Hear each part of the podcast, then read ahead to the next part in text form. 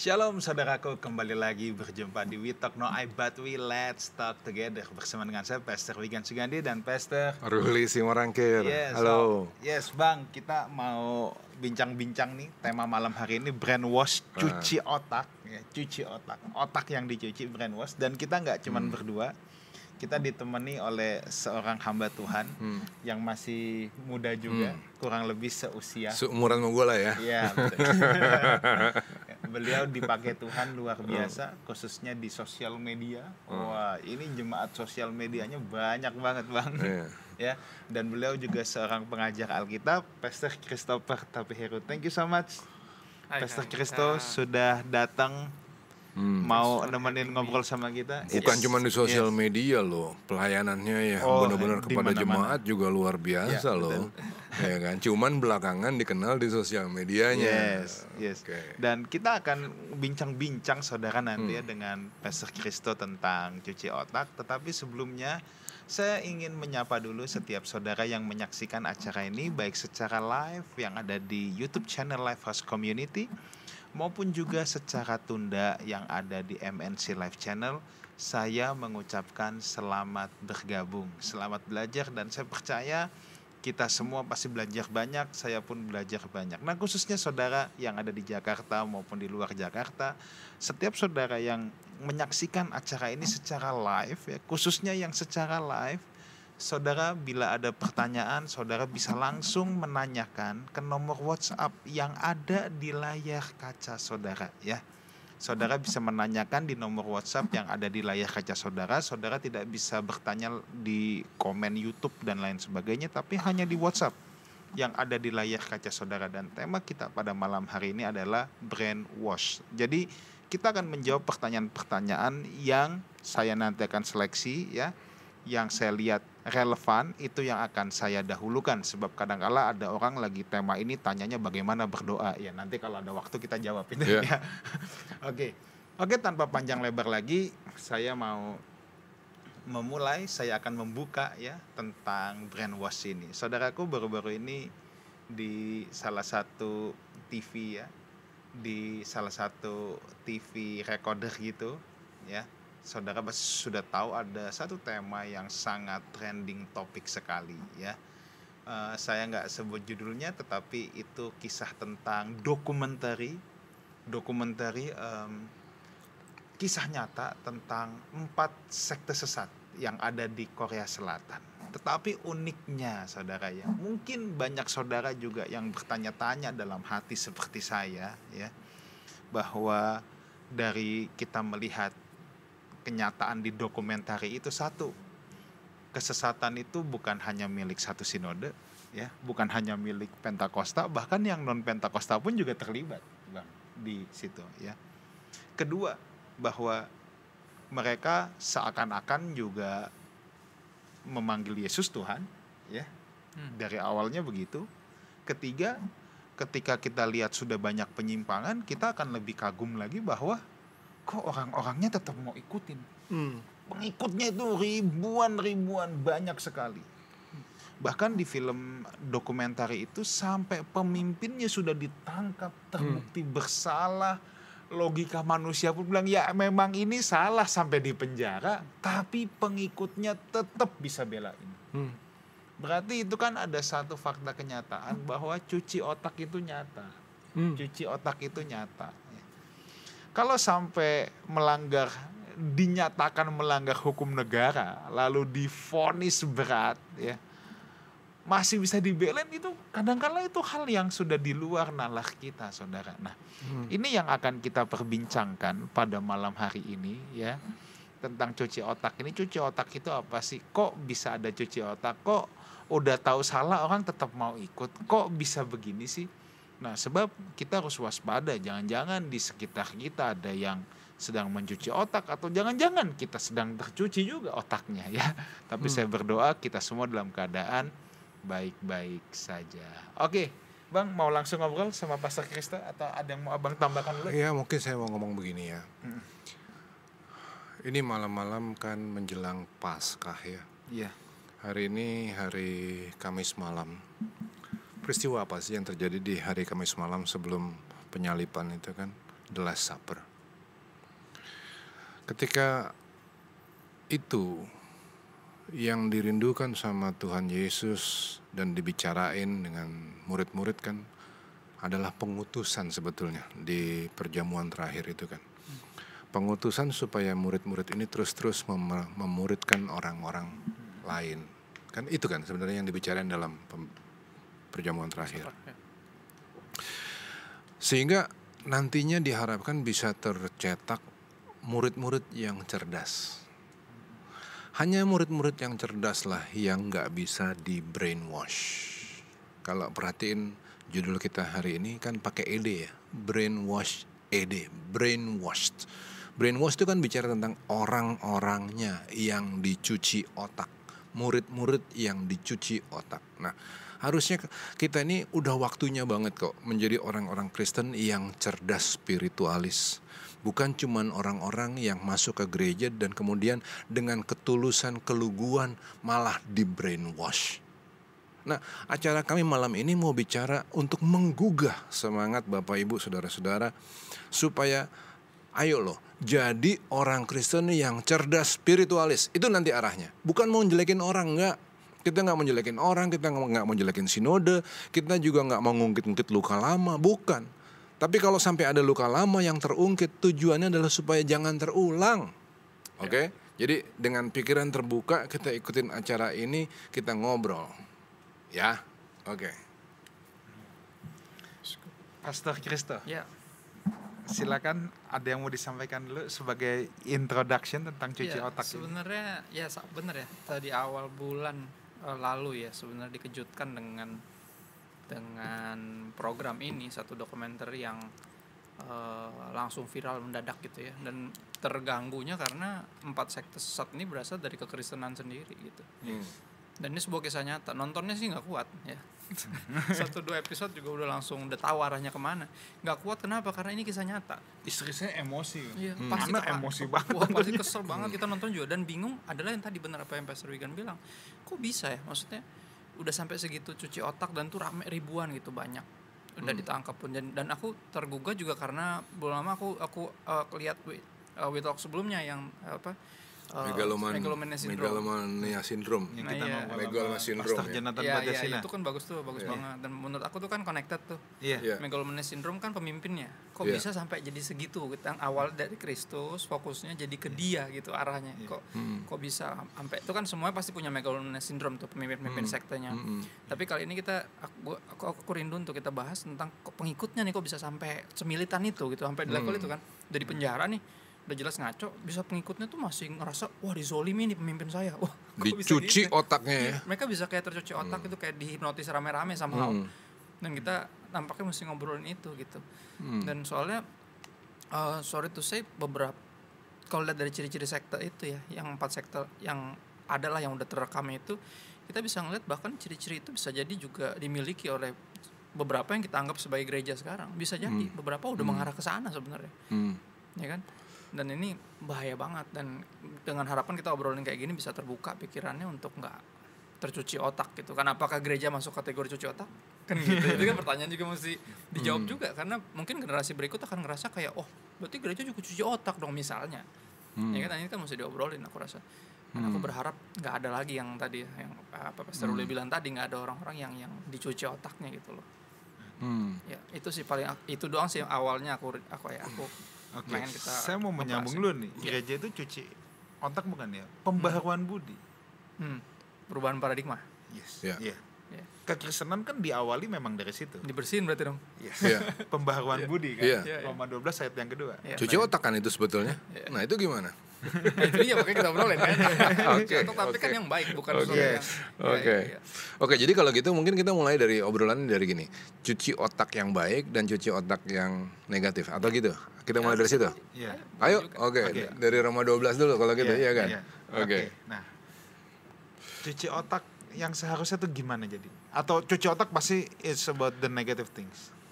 Hmm, atau tadi Atau kita perubahan- bikin definisi. perubahan paradigma. Kita bikinin definisi. Cuci otak yang positif itu adalah perubahan Perubahan paradigma. Iya. Yang sesuai dengan Ya, perubahan paradigma kan, jadi Iya. sesuai dengan firman Tuhan Iya. ya kan. Kalau cuci otak tuh negatif gitu kan. Ya, Oke, kegiatan kita ngomong dari yang kasarnya seperti kayak apa ya namanya propaganda misalnya Ya. atau indoktrinasi tapi yang buruk misalnya Ya. di, dicocokin dengan nilai yang negatif kan itu kan Oke. yang negatif berarti cuci otak yang negatif kan Jadi kita mulai dari yang positif Roma dulu ya. 12 dulu lah ya. Roma 12 ya, Ya, yang Roma 12 paradigma ya. ayat dua Oke, tadi ya. Janganlah jadi serupa dengan dunia ini berubah oleh pembaruan budimu supaya tahu mana yang Baik. kehendak Tuhan ya Iya, Ber- baik mana yang baik, berkenan, dan benar, sempurna. sempurna. itu kan konteksnya eh, kalau kita tarik dari ayatnya di ayat satu pun kita nggak ketemu sebenarnya karena Hmm. ayat satu dimulai dengan karena itu Iya. karena apa itunya tuh apa gitu Karena itu saudara-saudara Ya, demi kemurahan. Allah. Karena Iya, apa berarti? Oke, karena Nah, apa? Puji Tuhan ini kita ketemu di ayat sebelumnya. Ah. 1136 tuh, 1136. Oke. ya kan? Sebab sesuatu- segala sesuatu adalah dari Dia, oleh dan oleh Dia dan kepada Dia. Bagi Dialah kemuliaan sampai It's selama-lamanya. all about him. Karena it's all about him. Ya. Baru ayat satu kan? Ya. Demi kemurahan Allah aku menasihatkan kamu supaya Ya. kamu memberikan tubuhmu, Ya. mempersembahkan tubuhmu your whole existence sebagai persembahan yang baik, Yang yang, hidup, hidup, yang kudus dan yang kudus dan berkenan. berkenan itu adalah ibadahmu yang sejati. Yes. Ya baru jangan jadi serupa dengan dunia ini. Berarti ada koneksi ke situ. Ya.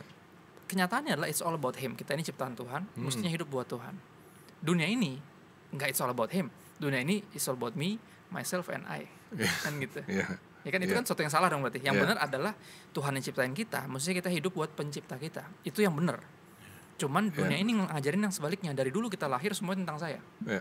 Saya, saya, makanya kita nangis waktu kecil karena kita nggak dapetin apa yang kita mau kan gitu. Ya dong kita udah kayak bertingkah jadi center. Kita udah semacam kayak apa ya si megalomania syndrome dari kita kecil kan gitu. Iya, iya. Gue the center of universe kan gitu. Nah dari karena dari kecil kita punya pandangan demikian dan dunia ngajarin uh, me myself and I, makanya ayat ini muncul kita jangan jadi serupa dengan dunia ini. Kita Hmm. mesti kembali kepada tujuan kita diciptakan Tuhan yaitu dari Dia oleh Dia untuk Dia dan bagi Dia. Dan dari situ makanya yang disebut dengan dalam tanda kutip cuci otak yang baik adalah mengembalikan kita kepada tujuan kita diciptakan. Hmm. Istilahnya ngebersihin lah sesuatu yang udah Hmm. salah kaprah dari bawaan orok bahkan sampai level tertentu karena kita Kristen satu-satunya yang percaya kita lahir dengan dosa turunan kan. Iya. Yang lain kan lahir sebagai kertas putih. Ya. Kalau kita enggak. Ya kita percayanya ada yang mesti istilahnya dalam seperti yang Yohanes 3 bilang Tuhan Yesus bilang kita mesti lahir lagi. Dan itu yang cuci otak yang benar maksudnya dalam artian kita perubahan paradigma tadi. Ya. Jadi kalau begitu jemaat Tuhan yang sehat dan cerdas adalah jemaat yang seperti ini ya. Ya. Yang paradigmanya berubah. Bahwa hidup ini bukanlah mengenai aku, me, myself, and I, Ya. tapi semuanya untuk Tuhan. Ya. Itu yang harus dirubah. Betul. Sarana perubahannya adalah gereja, Ya, ya kan? pemuritan. Ah. Bible study. Mohon dilanjutin di sini dulu pengajaran. nggak? Nah, ya. Eh, jadi pengajaran segala macam mengarah harusnya ngarahin jemaat untuk kepada Kristus. kepada Kristus, kepada kemuliaan Kristus, kesempurnaan Kristus, kan begitu ya? Kristus. Iya. Iya. Nah, terus terjadi pembelokan, kapan terjadi pembelokan ya? Nah itu. Nah, ketika diarahkan kepada diri sang pendeta. Iya. Karena pendetanya peng, peng- bukan penganut mengidap. Megalomania mulai begini Iya. megalomania syndrome tadi. Dan di sinilah akan dimulai cuci otak yang Hmm. negatif, Negatif. itu. Hmm. Iya. Iya. Jadi Ya. selama ya kita ini kan dari belum mengenal Kristus jadi mengenal Kristus, pasti ada proses cuci otak di situ. Metanoia itu pasti ada. Betul. Orang arah Perubahan jalan paradigma. beda kok. Ya. Hmm. Dari kegelap kepada terang. Ya. Hmm. Nah, tapi kalau kemudian dengan berjalannya waktu, kalau sudah tidak lagi diarahkan kepada Kristus, tetapi kepada seorang sosok, Hmm. kepada seorang tokoh, Hmm. Hmm. itu yang sangat berbahaya, Bang. Hmm. Nah, karena dari situ akan akan muncul yang namanya nih fanatisme. Ah. Jadi salah satu bentuk brainwash adalah fanatisme ya. Nah, fanatisme dulu atau brainwash dulu? Ya. Harus brainwash dulu tuh. Fanatisme atau brainwash dulu ya? Iya. Nah, ini menarik nih. Iya. Iya. Pasti karena Nggak ada, itu nggak ada asap kalau kan nggak ada api ya gitu iya, ya. sesuatu kan yang diulang-ulang terus Ah, diarahkan sama dia ya contoh lah Hmm. Bro Kristo misalnya tidak setuju tentang ini misalnya Hmm. tidak apa setuju bahwa ini berbahaya ya. Hmm. tapi kalau bro set- eh, Pastor Kristo tiap hari bergaul sama saya dan Pastor Kristo memposisikan diri pastor sebagai orang yang mendengarkan saya terus setiap hari saya akan katakan Hmm. Bahaya ini nih." bahaya ini nih beracun ini bahaya ini nih bisa mematikan Hmm. bisa ini bisa itu lama-lama akan ikut pasti Iya. Iya. Di brainwash dulu. Jadi brainwash dulu baru fanatik. fanatisme. Iya. Oke, contoh di gereja. Kalau contoh di gerejanya gimana tuh? Gimana, Pastor Krista? Nah ini ya bener tapi bener sih maksudnya fanat, eh, brainwash dulu baru fanatik ya harusnya ya. Iya dong. Harusnya. Kan ada proses brainwashnya dulu. Sehingga orang yang sudah terbrainwash akan jadi fanatik. Ya. Kalau udah fanatik itu kan sebenarnya membela membabi buta. Itu kan pengertian fanatik. Nah iya. Iya. Iya. Persis yang ada di film itu jadi udah jelas-jelas salah. Ya. Hmm. Ibaratnya gini lah bang, kalau di film itu, ini kan pendetanya sudah terbukti mencabuli banyak orang. Hmm. Iya. Ini kan nggak perlu cari ayat Alkitab lagi bang. Banyak jelas. agama lain juga tahu bang, ini Iya. salah bang. Iya. Semua Negara tapi- kat- tapi- hakim ketok palu. Tapi contoh seperti apa yang bisa dipelajarin sama orang yang ngikutin acara kita malam ini? Contohnya kasih yang sesuatu yang real gitu kan.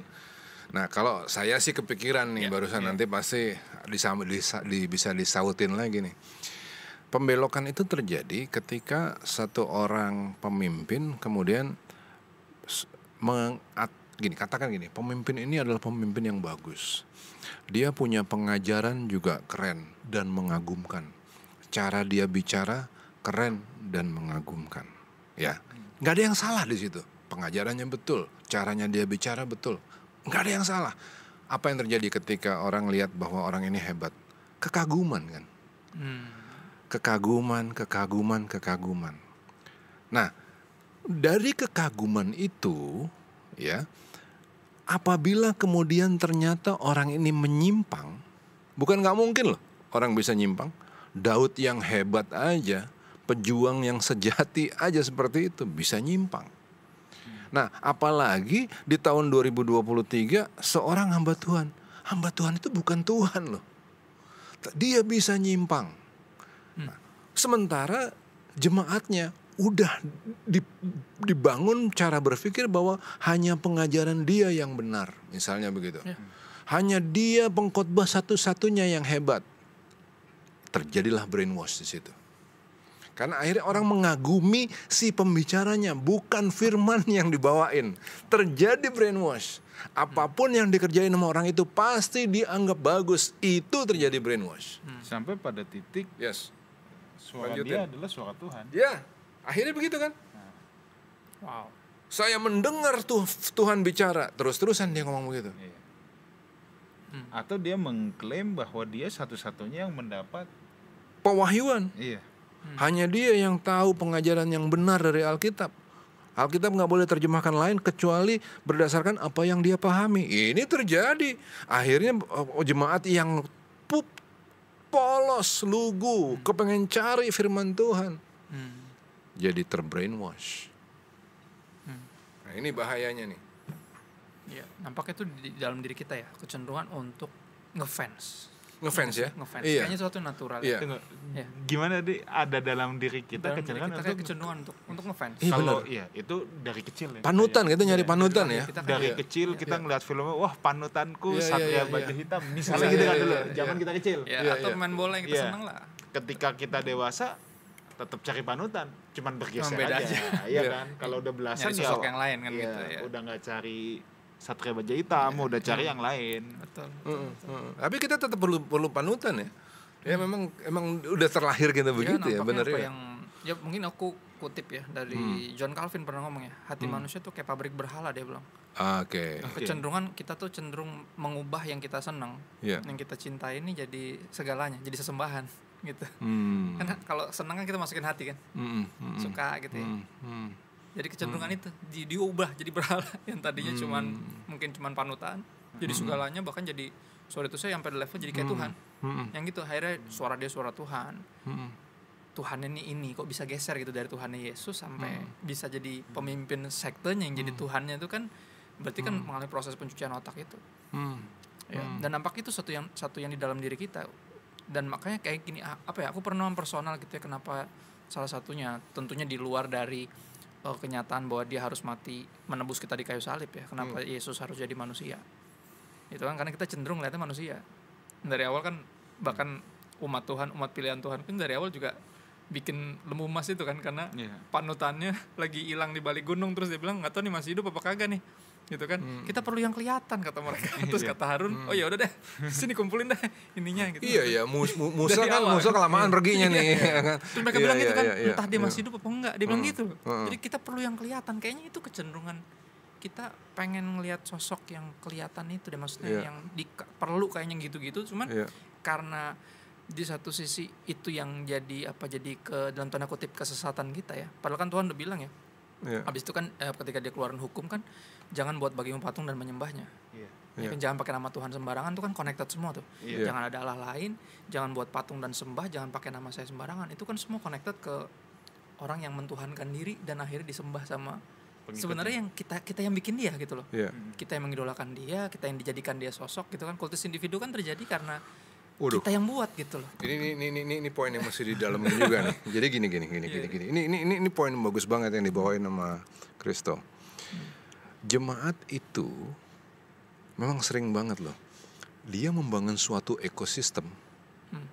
di mana kemudian dia meninggikan Manusia biasa. manusia biasa di Yang level yang hampir seperti Tuhan. Hmm. Kenapa begitu?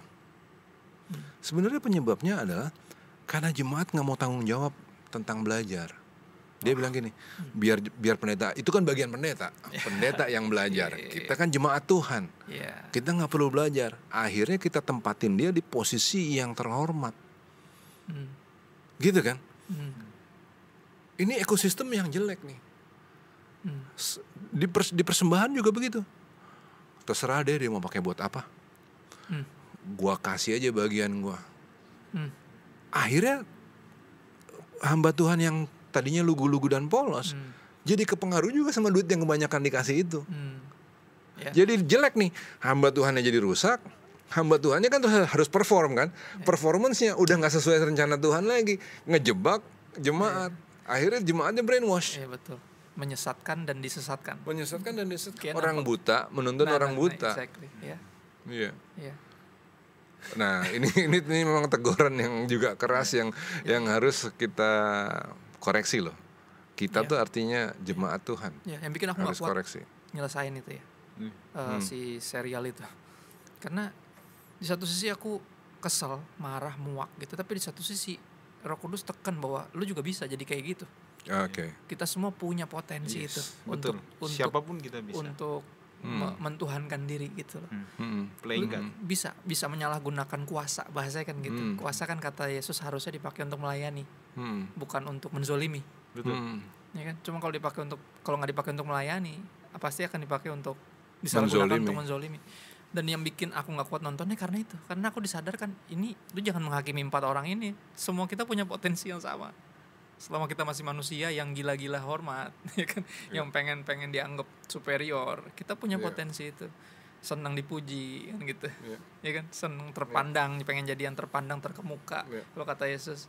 Pasti ada peluang untuk itu gitu loh. Bahkan tadi uh, apa Suruli sempat ngutip tentang ini kan malam di mana Yesus lagi perjamuan terakhir. Ingat Hmm. gak setan masih bisa membisikkan rencananya, ke hati Rencananya Yudas loh Yudas, iya. Iya. gila ya bahkan yang pelayanan di, Satu meja loh. di muridnya Yesus Ah. salah satu dari 12 Iya, loh iya, di tengah malam Yesus lagi ngomongin bahwa saya ini akan mati loh saya akan segera iya. ke apa ke, dari saya dari sana dan akan kembali ke sit- ke, ke Bapa Iya, kan gitu iya, bisa-bisanya loh dia Iya. terselip gitu setan bisa bisikin kok bisa ya maksudnya Iya. artinya di hati kita kalau udah bukan Kristus yang utama kayaknya kita semua punya potensi untuk antara jadi pemimpin sekte atau jadi pengikut yang terbrainwash ini Iya. gitu. Oke. Ya. Nah, Iya. sekarang saya mau langsung ke jantung persoalan. siap Kita bagi dua.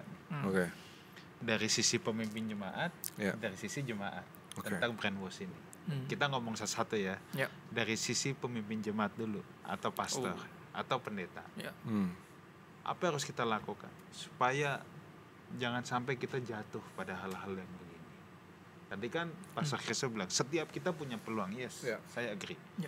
Dan saya percaya orang-orang yang sudah melakukan praktek megalomania cuci otak itu Hmm. pun pada awal pelayanannya pasti pasti murni tidak Ya, tidak- langsung begitu tidak mikir tidak ada cita-cita begitu ya kita pisahin dulu ya dari sisi jemaat gimana supaya tidak terkena cuci otak Dan sekarang dari pemimpin. sisi para pendeta dulu dari sisi pastor dulu termasuk ini akan bicara untuk pribadi saya sendiri juga Pasti, nih. iya. semua kita. Iya supaya kita jangan terjebak dalam hal ini. Ya kecenderungan untuk apa ya kecenderungan untuk memakai nama Tuhan sembarangan.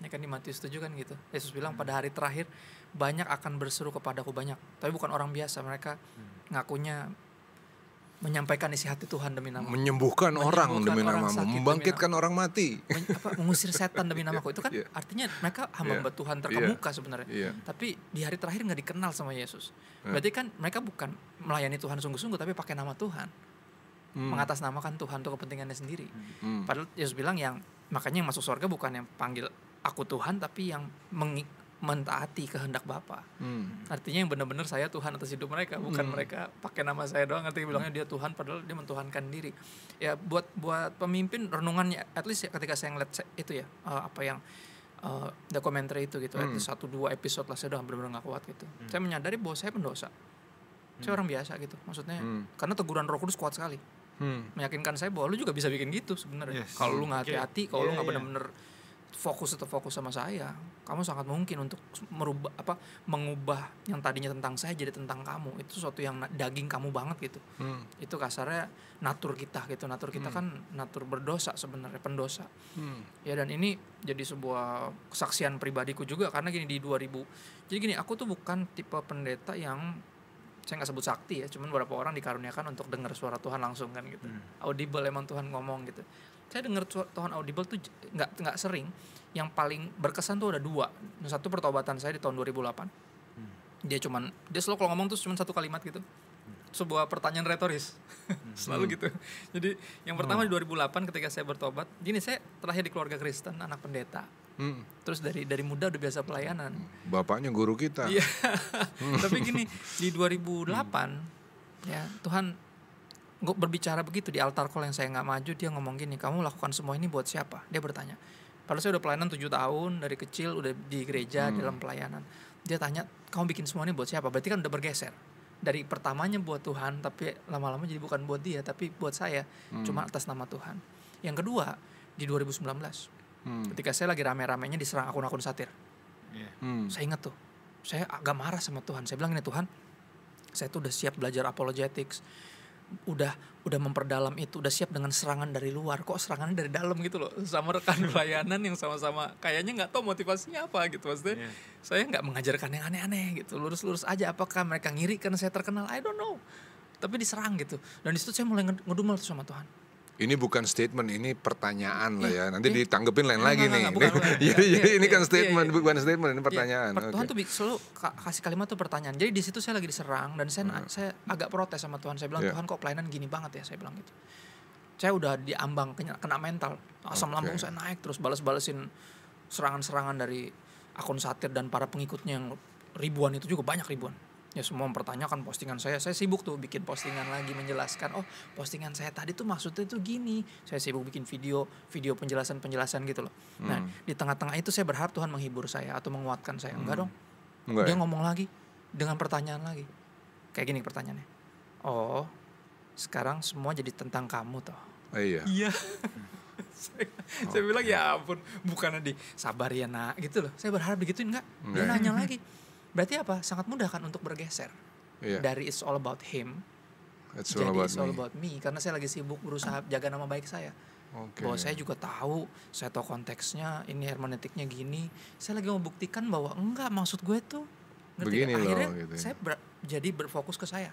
Oke. Nah itu yang ya ini poin saya yang pertama bahwa kita pendosa kita punya kecenderungan itu Oke. untuk akhirnya membela nama kita pada akhirnya bukan bukan all about Jesus lagi bisa all about me karena pandangan orang yang salah kita mau beresin itu. Ya dong itu kan sangat manusiawi. Dan itu kecenderungan berdosa nampaknya untuk apa ya untuk berfokus kepada diri sendiri. Megalomania sindrom itu tanpa bantuan Roh Kudus tidak terhindarkan kalau menurut saya. Kalau menurutku sendiri least dari pengalaman. Oke. ya. Kalau lu punya masukan apa untuk hamba Tuhan? untuk kita sendiri. Iya, untuk kita sendiri. selain menyadari itu ya bahwa kita sendiri. Ya jangan mengarahkan jemaat sama diri kita. Prakteknya apa Hmm. kita harus terbuka Ya. Hmm. jangan semuanya apa-apa harus kita Hmm. Ya. Harus saya, apa-apa gitu. harus kita ingat tugas pendeta itu pelatih equiper. Oh, Efesus 4 ayat betul, 11 dan betul, 12 memperlengkapi. memperlengkapi. Bukan membuat jemaat jadi kebergantungan. Bergantung ya. Ini Betul. dua hal yang beda. Oh, wow. Ya. Melatih itu supaya jemaat tajam Hmm. bisa berhubungan langsung dengan Tuhan. Hmm. Jangan kita jadi perantara. Hmm. Kalau perantara kita cuma satu, Yesus Kristus. Kristus, setuju. Ya. Ketika kita mau jadi perantara, membuat jemaat kebergantungan dengan kita, kita dukun, bukan pendeta. Dukun itu kan pe- perantara. Calo ya. Iya, calo. Hmm. Kita itu bukan calo. Kita mempertunangkan jemaat kepada Kristus. Kita comblang berarti. Comblang. Comblang ini Calo, ya. Iya dong. supaya dia calo. langsung dengan Iya, Kristus. iya, oke. Bukan apa-apa dengan melalui kita. Hmm. Satu. Exactly. Dua, Ya. Hmm. harus punya kebesaran hati. Hmm. Nah, kebesaran hati ini ya ya again ya. Kalau saya mempercayai pelayanan lima jawatan, jadi saya percaya tidak ada satu manusia pun yang punya lima jawatan. Ah, Saya tidak mau khotbah sendirian, karena saya perlu diperlengkapi dengan jawatan yang lain. ya. Eh, bahkan kalau di komunitas kami juga ada Pastor Ruli yang juga berkhotbah yang saya tahu persis jawatannya berbeda dengan saya Hmm. gitu. Dan saya tidak perlu menjadi kita pendeta itu jangan menjadi dalam tanda, dalam tanda petik nih posesif Oh. sama jemaat. Hmm. Kesannya kalau lihat jemaat deket sama pendeta lain oh, kita udah gusar. Insecure. iya, jadi insecure gitu. Hmm. Nah, eh, kita itu harus menyadari bahwa itu semua domba Tuhan. Bukan domba kita. Iya, tugas kita memberi makan, mendewasakan. Itu aja. Dan Jangan- memperlengkapi tadi. Yes. Dengan tujuan one day mereka bukan cuma Iya. jemaat tapi juga melayani. Iya. Gitu. Karena ketika kita sudah posesif, kita akan merasa menurut saya ini milik saya. Oh, wow. Hmm. Ini milik saya. Nah, saya ini punya cerita gini. Hmm. Hmm. Waktu dulu pelayanan di Australia di Sydney ada satu gereja ya yang ya memang gereja ini dimiliki oleh pengusaha Indonesia yang paling sukses Bang, Hmm. yang ada di kota itu. Singkat cerita de- pendeta-pendeta Indonesia saat itu yang ada di kota Sydney nggak ada yang mau berteman sama pendeta ini. Hmm. Ya, karena berbagai alasan. Memang gerejanya keren, karena dana ada, punya Hmm. mobil antar jemput, Hmm. ada Toyota Hiace 5 atau 7 biji, di mana pun dijemput ya buat saya oke lah, gitu, Hmm. oke lah. Lalu di ibadahnya bisa ada door prize, tiket Garuda. Iya bang. Oh ya? Loh, iya bang, ini nih bener bang, keren kan? Keren loh. Bisa ada door prize. Oke. PlayStation paling baru Wow. tentu karena punya uang juga dia bisa manggil dulu panggil Artis-artis lah ya. ya panggil John Maxwell juga dipanggil Oke. Oh, To- Tommy Tenney teman kita Sidney Mohede juga dipanggil Oke. ya nah kalau dia bikin acara itu itu kan spendingnya gede kan Iya. orang boleh datang gratis tidak jual tiket tapi tuker biodata Ah, Oke. tuker biodata nah singkat cerita saya ingat persis gereja-gereja di Sydney gereja Indonesia saat itu mengultimatum keras bang nggak ada yang boleh datang ke acara itu cuma saya bang yang suruh cuma saya datang semua gua nggak mungkin punya duit buat datengin gitu-gitu Kan bagus-bagus itu semua. iya, Iya, bagus-bagus. iya datang aja saya arahin semua datang saya pun datang Iya. Nggak mau rugi Diber- lah kita. diberkati Iya, sama orang-orang yang iya hebat-hebat dong. itu kan. Iya dong, kapan Iya. lagi? Hmm. Nah, ini mindset yang buat saya bahwa jemaat itu Milik tuh. punyanya Tuhan. Hmm. Ya kalau Nggak perlu insecure mau gitu. pindah ya monggo. Ya. Nggak Hmm. perlu. Tapi kan saya kan melakukan bagian Hmm. saya yang terbaik. Ya. Gitu. Ya. Saya tidak perlu menjadi posesif, menjadi Hmm. ketakutan. Hmm. Karena ter- khususnya dulu ya, kalau di Sydney itu isu perpindahan jemaat itu jadi isu paling sensitif. Ya. Karena ibaratnya kolamnya segini, Ya udah nggak terlalu banyak ya. pancingan lu makin banyak kan gitu Iya. ya tapi saya belajar itu nah Oke. itu cerita pertama Cer- cerita yang kedua nih bang jadi waktu di Sydney dulu itu sempet ada satu era di awal-awal tidak ada kebiasaan sesama gereja Indonesia saling undang Hmm. Oh. Kenapa? Sendiri-sendiri berarti. iya ya itu Ya itu tadi takut takut kalau apa? diundang khotbahnya bagus pindah pindah nah jadi saya mempercayai peperangan rohani itu comes with opposite spirit kan Iya. spirit Nah, yang berlawanan Saing-saingan jadi. Iya. Hmm. Kalau dari saya sih ya, positive saya pikir ya, yang Jangan juga nih, ya. tunggu. hmm. Aku terusin dulu. Jadi apa yang aku lakukan saat itu adalah aku undang Malah semua satu-satu bang. Aku Hmm. undang bang. Hmm. Semua pendeta Indonesia saya undang satu persatu untuk bicara di tempat kita. Itu sih. Dan untuk menghancurkan persaingan itu iya. Dan kalau saya, bersaing. saya tidak perlu ketakutan jadi posesif. Ya. Udah santai. Yang aja. bikin orang jadi posesif kenapa sih kan? Iya. Mata bang. yang bikin Loh, jadi iya itu. dong mata kan. Mata pencahaya. iya. Ayo bang. Nah ini Bang. yang yang bikin kacau ya. Nah sub, kalau saya sih mikirnya gini, gereja tuh harus jadi tempat buat belajar firman Tuhan.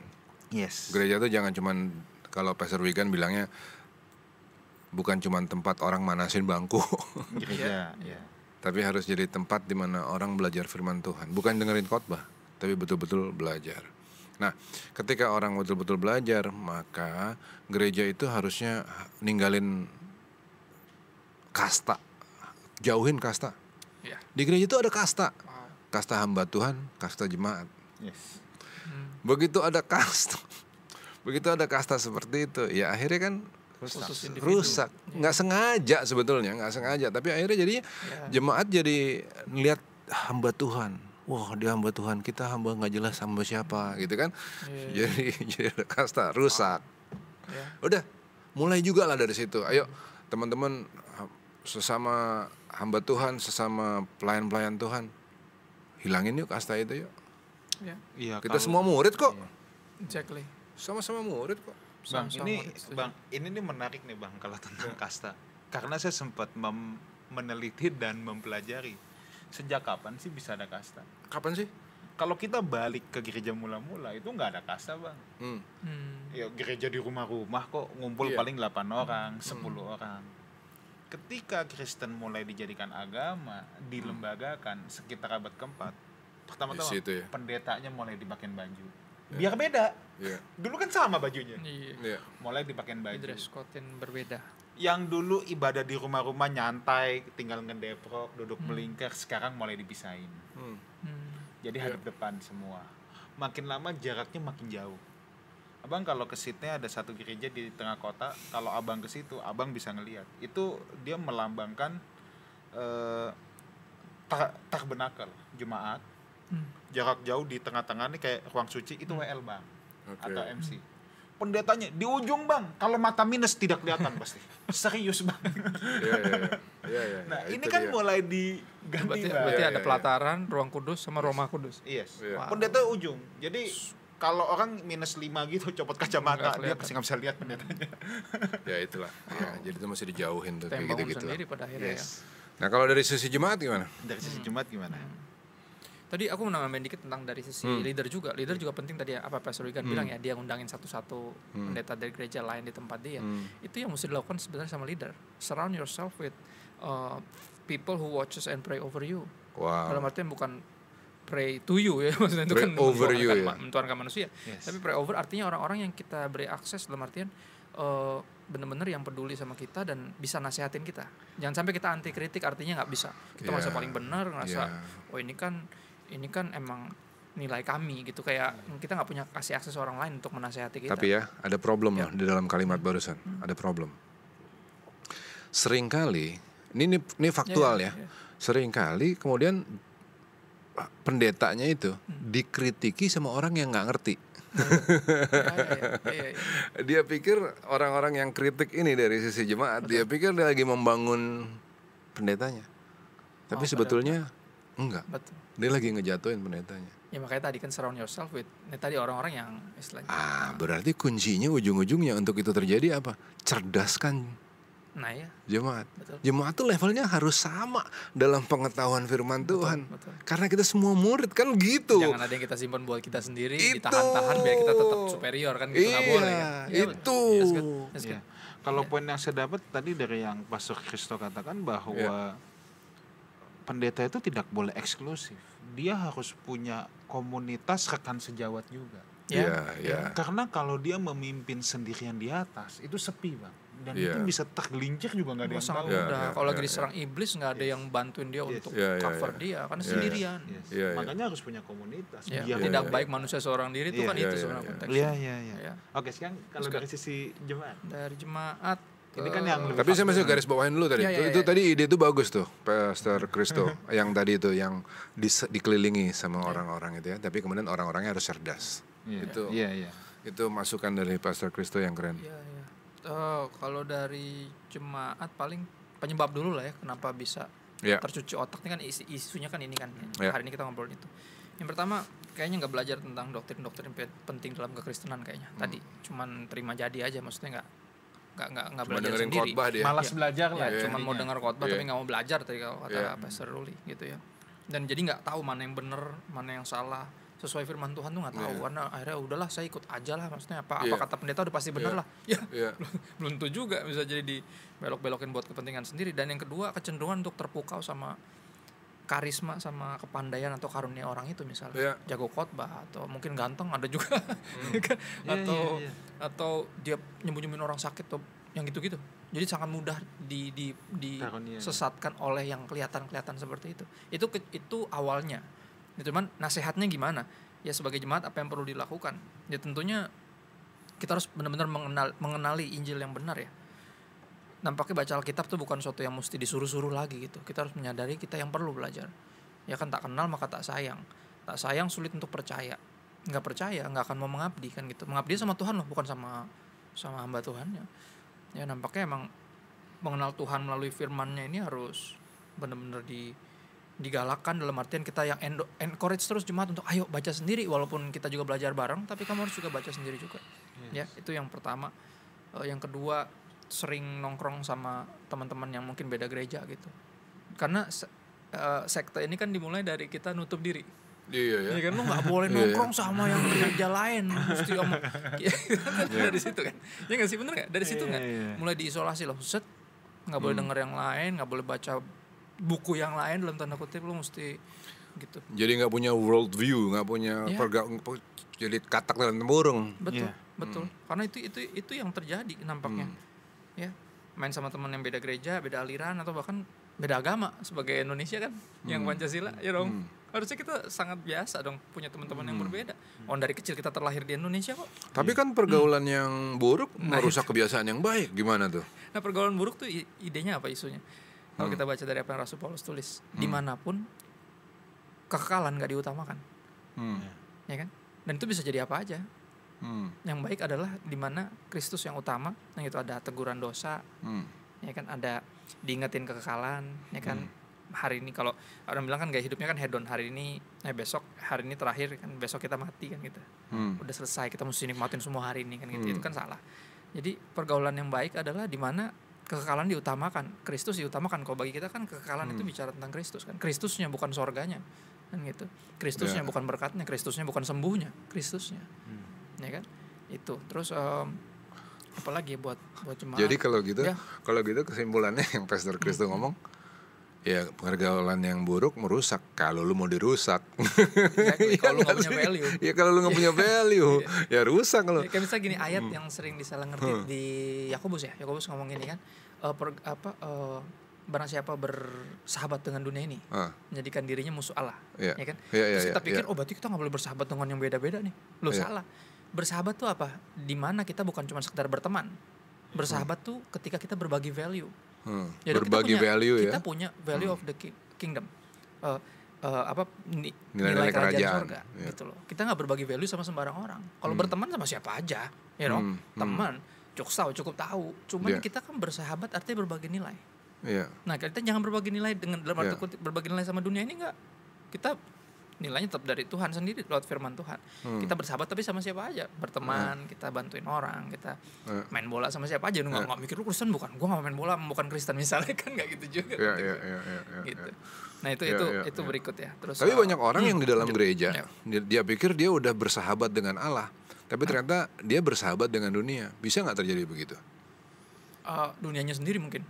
Dalam artian si sektenya dia dalam tanda kutip ya. Hmm. Iya kan? Atau dia dia pikir dia bersahabat dengan Allah kan, karena dia berdoa terus. Iya, iya, Iya kan? iya. tapi yang didoain mobil baru. Ya, itu sama aja. Lo bersahabat sama dunia. Yang yang lo minta adalah mobilnya. Atau yang tadi Pastor Chris udah bilang, dia bilang gini, ingini Yesusnya, jangan ingini surganya. Jadi orang banyak yang berdoa Tuhan, kiranya engkau membawa aku Surga. ke surga yang dicari surganya ya bukan bukan ketemu Yesus loh. Yang dicari surganya itu juga bersahabat dengan nilai-nilai dunia kan? Betul. Dia kan pengen menikmati surga karena capek di bumi kan? Ya kan betul. jadi begitu. Betul betul betul. Dia pikir dia udah bersahabat sama Allah. Pada akhirnya Enggak. kita nggak dipakai Tuhan kita manfaatin Tuhan. Manfaatin Tuhan. Bahasanya untuk kan dapetin ya. tempat di surga yang nyaman itu Betul, kan? Itu kan? apa pun itu yang kita mau Iya. termasuk surga ya oke. Ya berikut eh, buat jemaat juga tentunya jangan mudah ya terpukau sama tanda-tanda yang kelihatan tadi Ya. karena Alkitab juga mencatat ya di Wahyu juga dibilang kan ketika binatang itu datang kan dia juga bikin tanda-tanda itu nah kalau itu yang bikin kita terpukau wah siapa aja yang bikin atraksi rohani dalam tanda kutip. Kita langsung gampang ke bawah gitu. Wah sakti nih pendeta nih. Gitu. Itu kan lagi lagi viral di Afrika Hmm. mana tuh ya yang ad- ada ada ada peng- peng- pengobatan ida. Apa tuh lihat di YouTube deh? Ya ya ya. Lagi viral banget. Itu bukan siapa-siapa bisa lo bikin penyembuhan penyembuhan gila-gilaan lo penyembuhannya luar biasa lo Ya, pada akhirnya kita mesti ingat ya almarhum papa kan selalu bilang maksudnya mujizat terbesar tuh bukan yang sakit sembuh Hmm. yang miskin jadi punya duit. Tapi yang binasa tuh bertobat Hmm. yang tersesat tadinya sesat bertobat itu Hmm. itu mujizat terbesar sebenarnya karena untuk sakit sembuh Tuhan tinggal sembuh Kalau dikaitin sama pembukaan Pastor Kristo tadi, Hmm. orang yang mujizat terbesar adalah orang yang tadinya berpikir me, myself, and I Iya. menjadi Tuhan, Self Tuhan, Tuhan. Exactly. ya pertobatan itu sebenarnya mujizat paling gedenya Di dan itu yang mestinya kita cari gini saya dipimpin dia nih jadi makin bertobat atau makin nyaman di dosa saya gitu loh. Iya. karena kan ada yang begitu. Kenapa sekte-sekte dalam tanda kutip ya menyenangkan? Karena ya tadi karena dianggap lu jadi lu jadi orang paling kudus lu jadi orang paling benar lu tuh mempelainya Tuhan dalam tanda kutip. Yang ngerti kan lu tuh yang lain tuh bukan. Sut, sut, gitu. Padahal ada gereja lain juga gitu kan? Yang sama-sama Yesus Tuhannya gitu. Gitu loh. Ada ada tapi kita ngerasa kok oh nggak bisa lu mesti di, kalau nggak di gereja gua? Kalau bukan dia yang khotbah kalau bukan dia yang baptis yang gitu-gitu. Buat saya kalau udah ke sana arahnya tuh udah sekte tuh larinya. Nah, makanya di gereja kami pun di di New Wine kami selalu bilang misalnya gini ada orang em, dulu di gereja lain dia bertumbuhnya di dari, dari baptis di sana. Terus karena domisili pindah ke tempat kita. Akhirnya berapa waktu berselang mau melayani rindu melayani karena udah udah lewatin semua fasenya jadi jemaat aktif di komsel segala macam ya udah kita interview. Interview pertama selalu bicara tentang udah dibaptis belum? Kenapa? Karena baptisan adalah tanda pertobatan kan? Jadi orang yang belum bertobat jangan pelayanan karena kesesatan dia akan buat dia berpikir pelayanan yang bikin dia masuk surga bukan ya kan? Iya. Yesus pengorbanannya yang bikin kita masuk surga bukan pelayanan kita gitu. Makanya kita selalu nanya udah dibaptis belum? Artinya udah bertobat atau belum? Nah pas udah dibaptis oke baptisan kemarin sungguh-sungguh atau cuman lu ikut-ikutan karena nanti nggak ada nggak ada temennya dibaptis. Kan kan suka gitu kan. Udah kamu ikut tuh sama teman-teman nanti baptis sendiri loh. Kan suka gitu. Contoh ya contoh. Jadi terus dia bilang saya udah pernah dibaptis sih kak tapi nggak selam gitu. Tapi pas itu kamu udah dewasa udah. Ya udah nggak apa-apa. Harus dibaptis lagi nggak di sini selam? Ya nggak usah saya bilang yang penting udah bertobat. Mau baptisnya selam kayak mau percik kayak mau kepret sembur ya kan terserah. Yang penting udah bertobat saya bilang. Karena kita nggak mendewa-dewakan oh lu mau pelayanan di sini? Mesti baptis di sini. Nggak gitu bentuknya. Ya dong. Baptis dalam nama Yesus kan Bapak Putra Roh Kudus kan? Iya ya udah aman saya bilang. Ya karena udah mulai jadi sekte ketika semua tentang tadi mesti sama dia Hmm. mesti lewat dia mesti gitu-gitu loh. Terus nutup diri tuh. Ya jadi buat aku harusnya jangan alergi kita untuk untuk punya teman yang mungkin nggak segereja dan mungkin nggak sealiran juga itu itu ngebantu kita untuk nggak ter terkungkung di di apa ya nggak dicuci otak kan cuci otak kan dimulai dari nutup ini nutup Iya, diri iya. tuh set gitu Iya, iya. Ya. Oke. Saya harus masuk ke pertanyaan nih. Oke. Iya. Karena sudah ini ya. Oke, yang pertama Nonim, apa yang harus saya lakukan kalau saya bergereja yang dipimpin oleh seorang sosok karismatis yang diidolakan oleh sebagian besar jemaatnya? Hmm. ya mengingatkan diri bahwa dia bukan Mesias kan at the end of the day. Karena gini sebagian besar jemaat kan? Iya. apakah termasuk yang bertanya atau enggak? Kalau saya sih selalu balik ke sana. Kita harus tetap mengingatkan diri karena yang lain mungkin terbawa karena tadi fanatisme tadi. Tapi kita kan bisa tetap dewasa tadi kalau kata uh, Pastor Ruli tentang cerdas tadi. Kita kita bisa memilih untuk tidak dalam tanda kutip mendewakan. Karena gini ya kan untuk untuk mengagumi itu itu biasa buat saya Ya kita cenderung mengagumi sosok yang kita anggap bahwa mungkin oh, pengajarannya bagus atau cara dia mengkomunikasikan baik. Tapi kalau jadi ketergantungan itu problem. Kita bisa pilih untuk enggak. Kalau yang lain ketergantungan ya kita jangan. Kan bisa. Ya dong. Ya. Makanya saya selalu bilang eh, Kristen itu artinya pengikut Kristus, Ya. bukan pengikut Kristo gitu. Ya. Jadi kalau belum follow IG saya nggak apa-apa, saya bilang nggak wajib, yang wajib follow Yesus kan gitu. Kristen soalnya pengikut Kristus kan, bukan pengikut Kristo. Tapi gini, apakah ada yang mengidolakan saya? Ada. Dan mungkin di gereja saya mungkin, tapi Mungkin. apakah Hmm. gara-gara pendetanya di gembala diidolakan sama mayoritas jemaat, engkau berpikir itu sekte belum tentu. Ya. Ya, Ya. dan gemba- gembalanya juga harus terus meyakinkan, hey ini bukan tentang saya loh, Ya. ini tentang Kristus dan kalian ini umatnya. Kita ini semua pengikut Kristus, saya juga termasuk gitu. Jadi buat Ya. aku jawaban dari pertanyaan ini sederhana. Ya kalau udah tahu nih, dimulai selalu dari sana, dari kultus individu ya kita jangan memperlakukan gembala kita seperti mungkin mayoritas gereja Ya, itu ya, memperlakukannya. Kita punya pilihan untuk itu kok. Ya. Ya. Oke. Kalau dari saya saya mau ngomong begini. Nggak salah sih punya orang pemimpin yang karismatis. Pastor Kristo juga pasti karismatis. Ya kan? Nggak salah punya pemimpin yang karismatis. Tapi cermati beberapa ciri. Hmm. Cirinya misalnya segala pelayanan diarahkan kepada hanya satu orang itu. Ya. mau itu khotbah minggu senin selasa rebu jumat dia. Mau itu komsel mau apa harus dia. Baptisan juga dia. baptisan dia. Kunjungan juga semua dia. ada kunjungan dia. Semua gitu. Nggak ada sistem pembagian tanggung jawab kewenangan nggak ada. Nggak ada pendeta lain yang satu level sama dia. Semuanya semua Di curut semua gitu. Oh, nggak ada. Wow. jauh di bawahnya dia. Nah berarti nggak ada kaderisasi lihat lihat gejala-gejala seperti itu Hmm. kemudian lihat apakah mulai bicara tentang kita yang paling benar paling benar jangan dengar ini tadi profesor kita Iya. udah ngomong jangan bergaul sama orang lain jangan dengerin orang lain aku terus dibawa ke sini ah itu tuh itu yang mesti diawasin ya Hmm, ya. oke Oke, pertanyaan kedua nih. Bukankah semua pendeta terkenal pasti di pasti diidolakan banyak orang dan merupakan tokoh karismatis atau megalomania? Kadangkala pada awalnya memang menjadi terkenal juga bukan keinginannya, bahkan mungkin mereka tidak pernah berpikir tentang hal itu. Ya. Sebenarnya nggak ada yang salah dengan terkenal. Nggak ada. Yesus juga terkenal. Ya, ya, ya. Yesus kan pembicara apa istilahnya pengajar favorit di era itu. Iya. Sampai para pengajar lain, guru-guru rabi-rabi lain pada ngiri kan. Hmm. Iya. Kan gitu, crowdnya pindah semua. Iya. Setiap kali dia khotbah, ribuan yang datang. Hmm. Dia kalau bisa dikatakan istilah rockstar, he's the first rockstar, I think. Yang di era itu nggak ada yang diikutin sampai ribuan, sampai dia khotbah sampai mundur-mundur pakai perahu, penuh ininya, Iya, iya, iya. pantainya, gila. Iya, Dari bukit sampai pantai semuanya ngikutin dia. Dia ke bukit semua ngikut ke situ. Dia yang pertama, tapi nggak ada yang salah sebenarnya dari terkenal. Kayak saya contoh, saya nggak pernah pengen jadi terkenal, ya kan? Efek dari sosial media, operan-operan itu, yang namanya viral saja ketika viral saya nggak tahu artinya. Saya nanya sama adik saya yang duluan viral, kan dia kan emang youtuber, Iya. jadi penyanyi. Viral tuh apa artinya saya bilang? Oh viral tuh mendadak terkenal karena apalah. Kenapa nih? Kenapa? Atau emang iya gue kayak viral nih. So tiba-tiba follower gue banyak.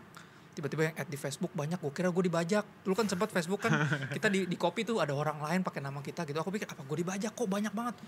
Di delete, delete, delete 300. Delete, delete, delete 80. Delete setiap bengong dikit 400. Kayak banyak banget gitu. Aku pikir kenapa?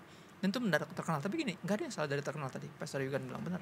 Cuman yang salah adalah menyikapi ketenaran itu loh Hmm. ketika kita ambil semua pujian dan elu-elu manusia kita bu- ambil buat kita jadi Lucifer kita ini kan Lucifer kan itu yang pertama untuk kenapa cuma dia yang disembah kenapa saya juga enggak kan gitu. Hmm. kita punya potensi itu sebenarnya Iya. untuk menyalahgunakan ketenaran tadi. Kayak misalnya gini apakah yang yang pemimpin yang diidolakan yang karismatis itu udah pasti megalomania? Ya belum tentu. Yes. kalau dia nggak pernah memfokuskan ini bukan kalau dia selalu bilangnya bukan tentang saya kalau dia bu- menghidupi juga ini bukan tentang saya makanya ada kaderisasi. Jangan cari saya doang yang lain juga bisa doain kok. Maksudnya kalau dia terus melakukan itu nggak ada problem dong Iya. there's nothing wrong about being terkenal sebenarnya Ah. tapi fame-nya itu yang mesti diarahin ke mana Yes. ke siapa lebih tepatnya Satu lagi nih, ya. terakhir. Selamat malam PS. Kenapa ya firman Tuhan dalam Alkitab dan pengajaran Tuhan Yesus selalu menggunakan perumpamaan dalam kurung tidak to the point yang sulit untuk diterjemahkan sehingga sampai saat ini banyak yang menggunakan penafsiran-penafsiran berbeda-beda dan menjadi celah untuk melakukan cuci otak jemaat dalam gereja untuk kepentingan-kepentingan oknum individu. Terima kasih. menarik nih Gimana mungkin Pastor Uli? Seru nih. Loh, Pertanyaannya kenapa firman Tuhan dalam pengajaran Tuhan pakai perumpamaan. perumpamaan Perumpamaan. tidak to the point Iya. sehingga sulit diterjemahkan sehingga sampai saat loh, ini loh, loh, loh. banyak nanti yang dulu, menggunakan nanti dulu, nanti dulu, nanti dulu, nanti dulu. Sekalipun Tuhan Yesus ngomong dengan cara yang lugas dan jelas, Hmm. Kalau permasalahan tentang kepentinganku itu nggak diselesaikan, bakalan dibelokin kok. Iya. Kita ngomong, kita ngomong A nih udah jelas ngomongnya A. Ketika di, dipelintir sama orang tetap jadi B. Betul. Jadi jangan jangan permasalahkan bahwa Yesus bicara tentang perumpamaan. No. Rasul Paulus nggak ngomong pakai perumpamaan ya? Iya nggak Iya, enggak, Straightforward. tapi tetap aja di dibelokin, dipelintir. Akhirnya di dipancung dia. Betul. Iya kan? Nah, sebenarnya anak masalah dari permasalahan ini ada eh ah, permasalahan eh, sorry. Inti dari permasalahan ini ada pada anak kalimatnya. Nah. Kenapa ya Tuhan Yesus bicara tentang perumpamaan? pakai perumpamaan. Tapi sebetulnya inti masalahnya adalah sehingga kemudian dipelintir oleh orang. Nah, yang melintir ini yang salah. Bukan bang, dia tuh bisa- Membuat kesempatan, membuat Iya, celah. iya. Enggak lah, bukan membuka celah. Karena dianggap jadi tapi kurang juga jelas. dipersoalkan di sini sehingga banyak yang menggunakan penafsiran berbeda-beda. Itu dia penafsiran berbeda-beda yang diarahkan kepada kepentingan sendiri. Iya. Yang menjadi masalah itu adalah kepentingan sendirinya. Di situ yang jadi Betul, masalah, bukan betul. soal perumpamaannya. Betul, betul. Kalau perumpamaan itu memang cara mengajar pada zaman itu. Itulah Iya. tradisinya waktu itu. Ya udah, mau dibilang apa? Iya. Yang mengu- yang memelintir ini untuk kepentingan sendiri itu, Itu yang yang, bermasalah. salah. Iya, saya saya giri banget sama Pastor Uli. Harus memang persoalannya di diri sendirinya ya bang. Iya dong. Iya. Kalau soal penafsiran yang berbeda-beda, saudara, Biasa. saya, saya harus ingatkan itu biasa. Biasa. Dari dulu kita di bangku sekolah juga udah dikasih tahu kalau seragam itu peternakan. udah titik.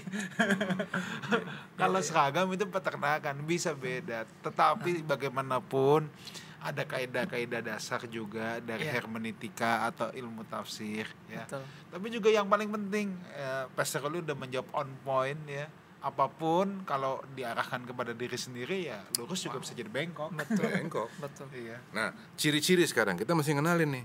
Kan Pastor Wigan bilang bahwa eh, penter- penafsiran tuh bisa beda-beda, Iya. nggak ada masalah.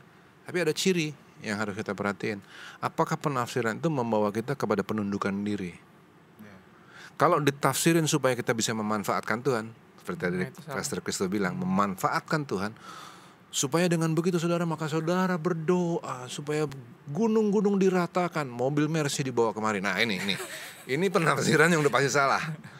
Iya. Jadi kalau diarahin untuk memanfaatkan Tuhan untuk kepentingan kita salah. Harusnya penafsiran itu membawa kita menunduk kagum kepada Tuhan. Iya, Oh wow, Tuhan. luar biasa ya ada sesuatu yang baru yang kita pelajarin di sini. Keren. Ya. Setuju.